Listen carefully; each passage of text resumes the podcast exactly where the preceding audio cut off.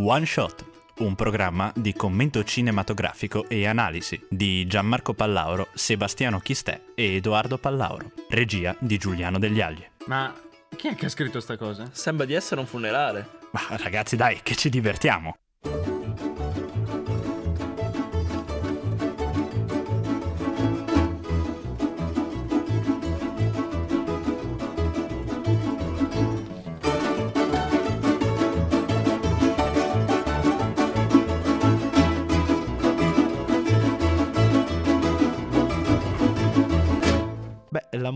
Rimane comunque generale perché oggi non c'è mio fratello, però eh, qua c'è sempre Gianmarco Pallauro. E qui Sebastiano Chistè. È un tema comune quello di rimanere indietro in qualche maniera per colpa della malattia. Esatto, chissà se ci sarà una volta in cui tutti quanti saremo a posto senza busti, senza raffreddore, senza calo di voce. Io la butto lì. Vediamo se alla fine della stagione riusciremo ad avere una puntata a posto. Auguriamocelo, se no questo lo chiamiamo obitorio e abbiamo finito. Specifico che oggi proprio non ho il busto, almeno quello, dai, per fortuna. Va bene. Allora, finalmente siamo arrivati a questa puntata che io, non lo so, forse ho addirittura iniziato a fare... Ho proposto a Seba e a Edoardo di fare questa- questo programma proprio anche pensando a questo film qua, quindi era proprio il mio pallino fisso. Eh, io immagino proprio tutti i tuoi trip mentali, Madonna, tutte sai. le riflessioni che hai fatto prima di proporcelo. Infatti è stato di sicuro uno dei film più sofferti dal punto di vista proprio della visione, perché quando, come appunto mi hai ricordato prima scherzosamente Seba, quando siamo andati a vedere al cinema, cosa è successo alla fine?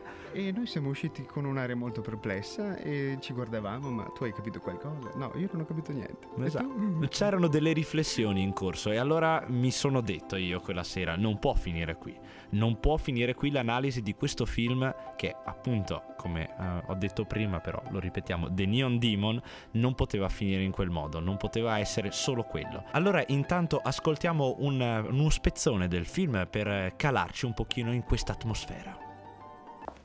Mi piacerebbe tanto avere i tuoi capelli. È il tuo colore naturale? Sei così bella. Non pensate che sia perfetta? È proprio il tuo naso? Sì.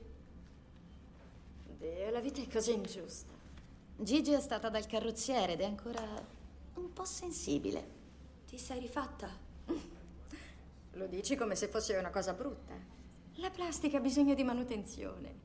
Immagina di stare un anno senza lavarti i denti. Vado da questo ragazzo a Beverly Hills. Andrew. Dottor Andrew. È innamorata di lui. certo che lo amo. Guardami. Lui mi chiama la donna bionica. È un complimento.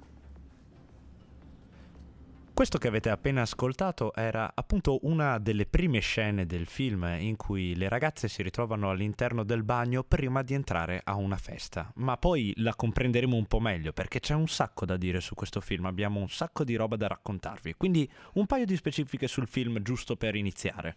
Allora, regia e sceneggiatura sono entrambe opera di Nicholas Winding Refn ed è un film abbastanza recente, del, del 2016. Facciamo attenzione alla durata, perché dopo ci passeremo sopra di nuovo, 118 minuti. La storia inizia con Jessie, un'aspirante modella, che si trasferisce a Los Angeles, venendo dalla campagna della Georgia, dove viene reclutata una- da un'agenzia. Entrando nell'industria della moda, si fa subito notare da fotografi e stilisti per la sua bellezza pura. La sua vitalità e la sua giovinezza praticamente saranno oggetto di desiderio di tutti i personaggi con cui entra in contatto, tanto da finire letteralmente divorata da un gruppo di donne ossessionate della sua purezza. Esattamente, quindi è un, un tema molto attuale che comunque va a toccarci tutti quanti nel profondo, ma anche di questo parleremo più avanti. Per quanto riguarda alcune curiosità del film, diciamo così, il regista usa dei colori molto molto molto vividi all'interno della pellicola. Se avete seguito il mio consiglio sulla pagina Facebook di visualizzare il film prima di ascoltare la puntata, lo avrete notato sicuramente, il rosso, il blu. Il regista è daltonico, quindi ha bisogno di colore o comunque riesce a vedere solo i colori primari, quindi ha bisogno di contrasti molto evidenti per cercare di visualizzare al meglio la, la scena e questo l'ho trovato molto molto interessante. Durante la sua intervista all'agenzia, Jessie dice di avere 16 anni ed effettivamente l'attrice che la interpreta aveva 16 anni durante le riprese. Questo è un po' paradossale se ci pensiamo. E altro aspetto legato alle riprese è proprio che le riprese sono state girate in ordine cronologico seguendo il senso del film. Cioè, quindi la prima scena è davvero la prima scena che è stata girata per il film. Questo è sicuramente interessante, non è una cosa che si fa per tutti Eh, i film. Esatto, questo è molto inusuale e anche questa caratteristica molto strana de- del film lo ha reso quasi impopolare perché per esempio alla sua presentazione a Cannes è stato fischiato inizialmente dal pubblico. Esatto, perché poi, come abbiamo detto prima, non è proprio di immediata comprensione, quindi sicuramente c'è stata una buona fetta di pubblico che non lo ha apprezzato quanto almeno lo abbiamo apprezzato noi. E la parte finale del film, l'ultima scena, altra curiosità interessante, è stata totalmente improvvisata, cioè gli attori hanno, sono andati a briglia sciolta, hanno cercato di riproporre i loro sentimenti, anche memori di tutto quanto il percorso che loro avevano fatto girando tutte le scene in ordine cronologico. Quindi sicuramente sarà venuto a fare anche una sensibilità aggiunta perché si ritrovavano alla fine di, di- proprio di un percorso, di un viaggio. Nello specifico, la casa dove sono state girate le, le scene prima di- della scena finale eh, si pensa che sia una casa infestata, questo per aggiungere un po' di mistero no, al- a tutto il film. Esatto, Refn voleva dare un pochino un concetto di suspense anche alla troupe che stava lavorando con lui. Suspense, mistero, sono tutti quanti temi comunque che sono all'interno del contesto horror. Infatti Refn ha fatto un lunghissimo periodo di proprio eh, istruzione personale, autoistruzione nel mondo dell'horror in generale, quindi dal punto di vista della letteratura a tutta quanta la filmografia più famosa, più degna di nota, al quale ha cercato di eh, semplicemente prendere eh, spunto, ma in una maniera un po' particolare, semplicemente ha si è fatto una specie di maratona di tutti quanti questi grandi colossal insomma dell'horror prima di girare il film e poi ha cercato di dimenticare tutto per non farsi influenzare troppo. Però veniamo proprio agli aspetti legati al contesto dell'horror. Primo aspetto è notare che vi è una completa assenza di sicurezza all'interno del film. Cioè gli elementi che di solito caratterizzano la sicurezza, come per esempio la casa, la famiglia, l'amicizia, nel film sono completamente rimossi, che è un aspetto molto tipico di un film horror. Se pensate, la maggior parte dei film horror sono girati all'interno di un ambiente domestico che diventa malvagio, con dei parenti che si rivoltano contro la loro stessa famiglia, o con degli amici che diventano in qualche modo mh, oggetto di maligno all'interno della vicenda. Quindi parliamo proprio di questi elementi che sono tipici di un film horror che sono all'interno della pellicola. Pensiamo alla casa alla fine in cui la ragazza appunto viene uccisa, la protagonista viene uccisa, al motel che non è un luogo sicuro dove pernottare, alla completa assenza di, assenza di una figura genitoriale per la protagonista e all'inimicizia che è mascherata da amicizia delle tre donne che le orbitano attorno nel corso della vicenda. Ultimo riferimento che poi si fa all'horror, ma in questo caso proprio all'antologia horror, sono eh, i riferimenti che fa il regista ai film come Suspiria e Psycho. In Suspiria il riferimento lo cogliamo dal punto di vista musicale, infatti la musica è molto ispirata alla- a quella che ripropone Dario Argento nel suo film e dal punto di vista appunto del colore. I grandi contrasti che sono rosso, blu, viola sono presenti anche all'interno di Suspiria. Per quanto riguarda Psycho invece abbiamo la- lo scenario del motel come luogo non sicuro, sicuramente è una specie di archetipo, una specie di eh, concetto che sicuramente Psycho è stato in grado di portare in auge ai suoi tempi. E ulteriormente la figura degli animali imbalsamati all'interno di un contesto come quello domestico è sicuramente un elemento che richiama anche quello a Psycho, perché eh, non so se voi avete visto Psycho, ma il- l'antagonista insomma del film ha una passione, un feticismo per gli animali impagliati. Proprio parlando di musica horror, questo film riprende, come dicevi, la musica di Dario Argento e gli fa un tributo. La musica qui infatti serve per rendere qualcosa di visivo. Il, la- il tema del demone viene rappresentato il suo luccichio, perché il demone sta nelle, nelle luci stroboscopiche. E allora direi di ascoltare proprio un pezzo del- della colonna sonora che si chiama Demon Dance.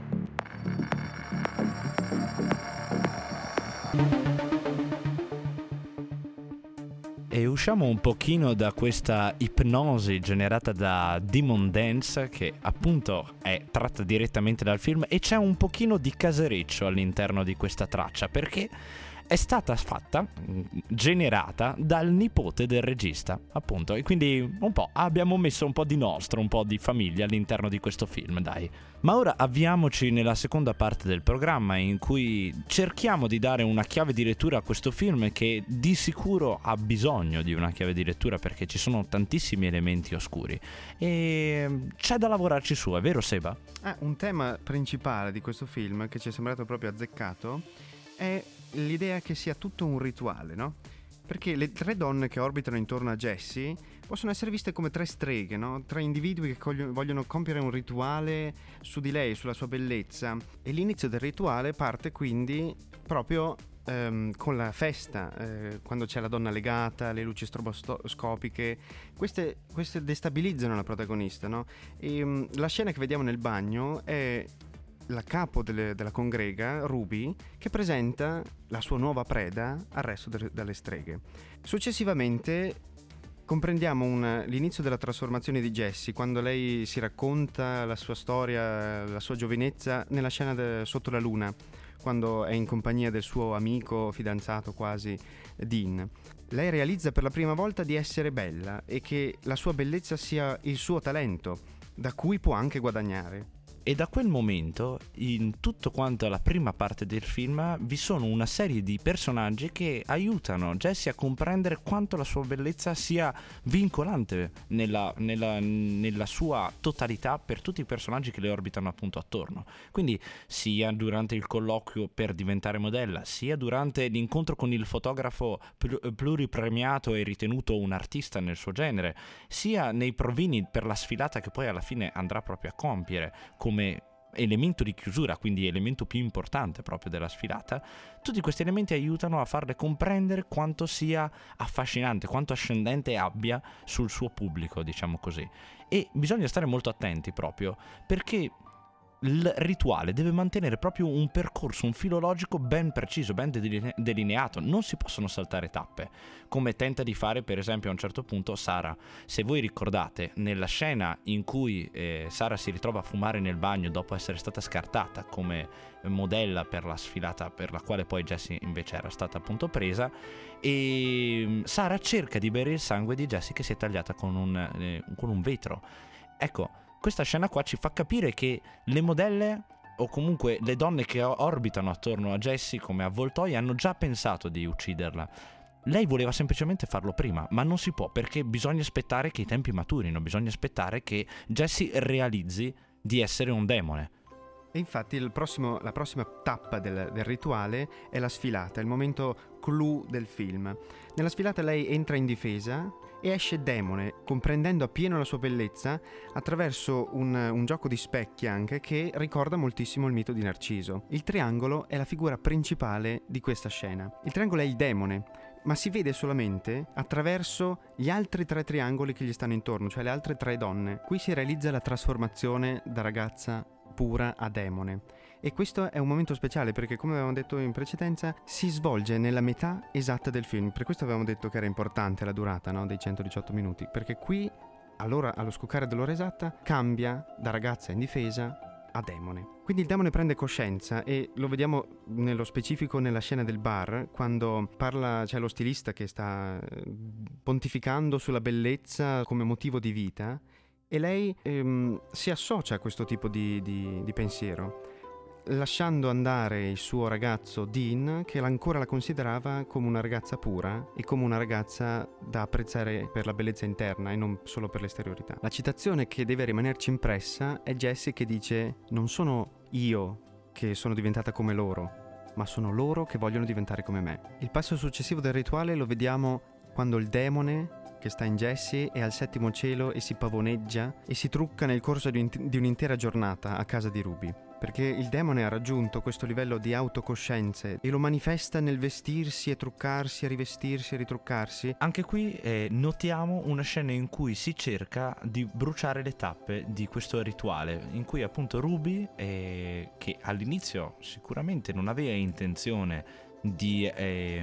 rimanere così tanto ammaliata da, dal demone in sé che è presso casa sua perché è scappato da momen- da, dal motel appunto perché aveva paura di essere aggredito e Ruby cede nella tentazione, cerca di eh, insomma avere un rapporto con, con Jesse, cerca di consumare un rapporto con Jesse che ancora una volta si rifiuta di e lasciarsi sottomettere da qualcuno. Non è la prima volta, tutti quanti i personaggi che cercano di sottomettere Jesse non ce la fanno, non ci riescono.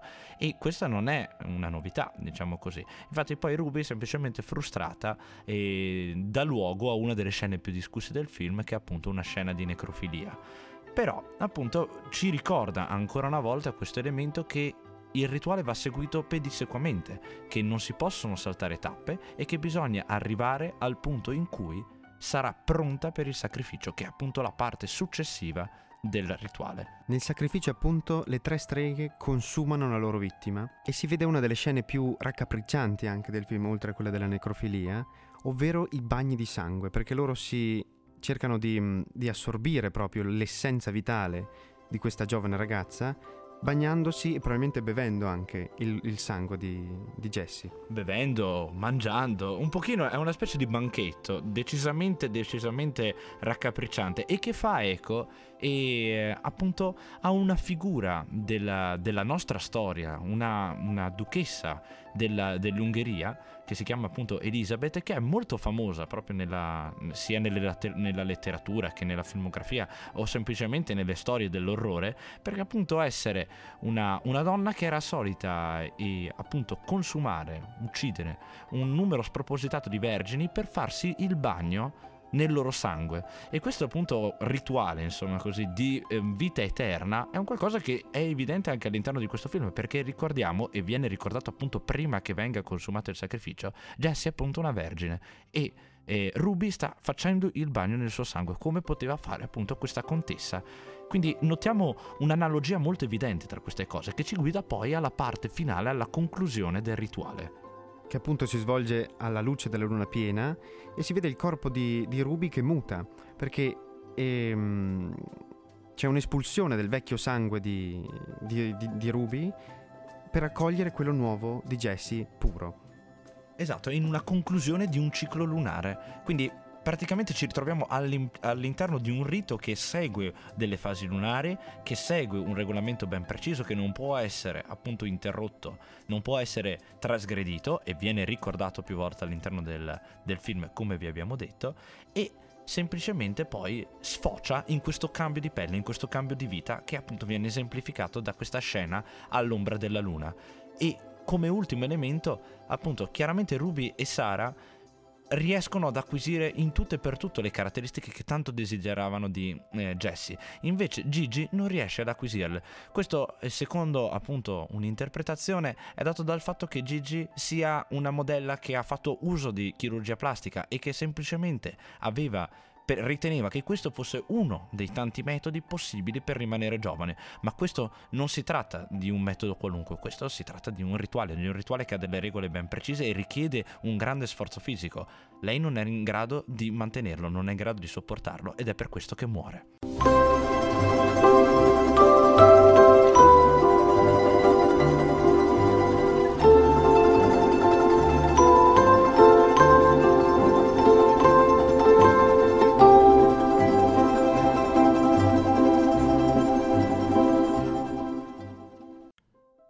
Passiamo quindi ad analizzare i personaggi di tutta la vicenda e il modo in cui interagiscono, fanno da satelliti a Jesse, in che modo vogliono possedere la sua bellezza.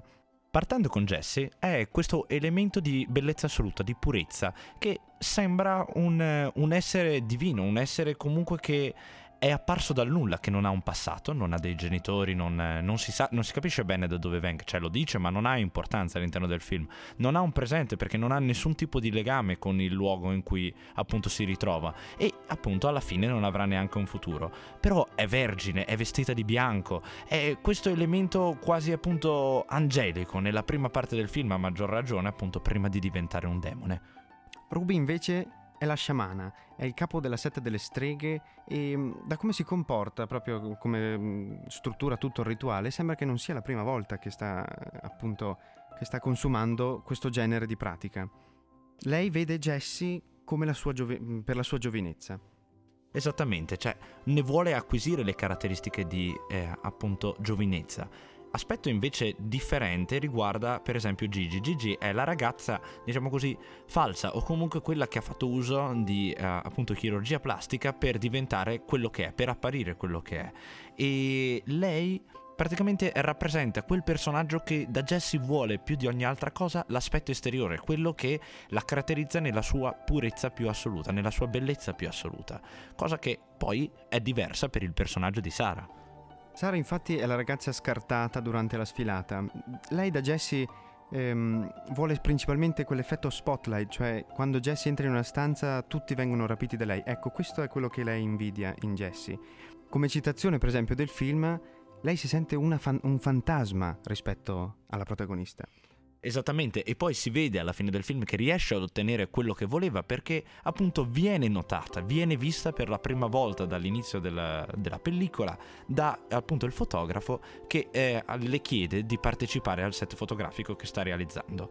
Adesso è il turno dello stilista, di Jack. Jack è questo personaggio molto particolare perché lui propone, si ripropone, almeno Refn propone un personaggio di questo tipo che fa eco a un altro personaggio della letteratura eh, tradizionale, che è appunto Lord Wotton, che è questo eh, nobile personaggio e membro del teatrino di, del libro di Oscar Wilde, Il ritratto di Dorian Gray. Se pensate bene, questo Lord Wotton all'interno del libro di Oscar Wilde propone il suo mantra, diciamo così, per vivere la sua esistenza, ovvero bellezza, bellezza come imperativo assoluto, bellezza come categorico motivo di essere e di vivere.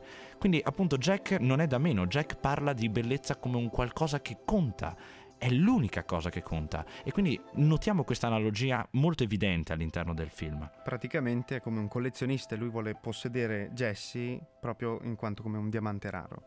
Passando poi a Dean, che è il ragazzo, lui è il retaggio di quell'amore romantico, cioè lei cerca di vedere ancora il, la bellezza interiore all'interno di Jessie, però non, quando, anche quando non c'è più.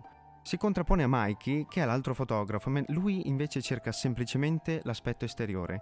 Infatti quando fanno la sessione di, di fotografia, lui vede Jessie semplicemente come una tela, infatti sul suo corpo nudo lui mette le mani per dipingere dipingere con dell'oro, con questo colore così sfavillante che si addice a un personaggio così esoterico anche, possiamo dire così. L'ultimo personaggio che andiamo a toccare è appunto Hank, che è questo portinaio un po' particolare, anzi più che particolare, lui rappresenta, diciamo così, il, dise- il desiderio sessuale, l'istinto sessuale. Infatti il suo obiettivo principale è quello di possedere fisicamente, diciamo così, la protagonista. Tutto questo ci fa accedere alla conclusione di questo discorso che Refn ci fa fare sulla bellezza, ovvero come si può vedere la bellezza. La bellezza si può vedere come motivo di vita, come appunto faceva lo stilista, come possesso, come voleva fare Hank o a un certo momento vuole fare anche Ruby o vuole fare Dean ma soprattutto come consumo e come per esempio vogliono fare tutte le modelle per acquisirne proprio fisicamente le caratteristiche e diventare in tutto e per tutto la bellezza.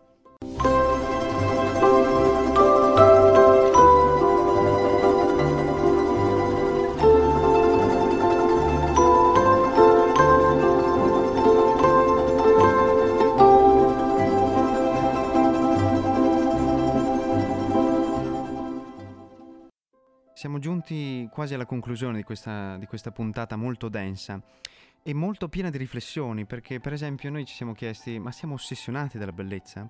Ascoltando il regista, uh, in risposta a questa domanda, ad esempio, lui ci spiega come il mondo di oggi sia sempre più arrendevole, comunque accetti sempre di più le, persone che sono consapevoli della loro bellezza, dei narcisi, principalmente grazie ai social network, ad esempio. Chiaramente, e poi Un'altra domanda che sorge spontanea, o almeno che Refn ci rivolge, questo demone brillante, questo Neon Demon, eh, appartiene a tutti noi, cioè siamo tutti in profondità e, ehm, diciamo così soggiogabili da una bellezza così ancestrale, così superiore come quella di Jesse, tutti faremo quello che hanno fatto gli altri personaggi di fronte a una situazione di questo tipo o come ci comporteremo?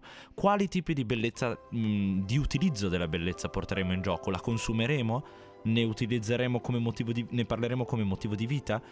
Chi lo sa, queste sicuramente sono domande che rimangono aperte, che ci aiutano ancora ad andare più in profondità nella riflessione di un film che ci ha preso sotto tantissimi punti di vista.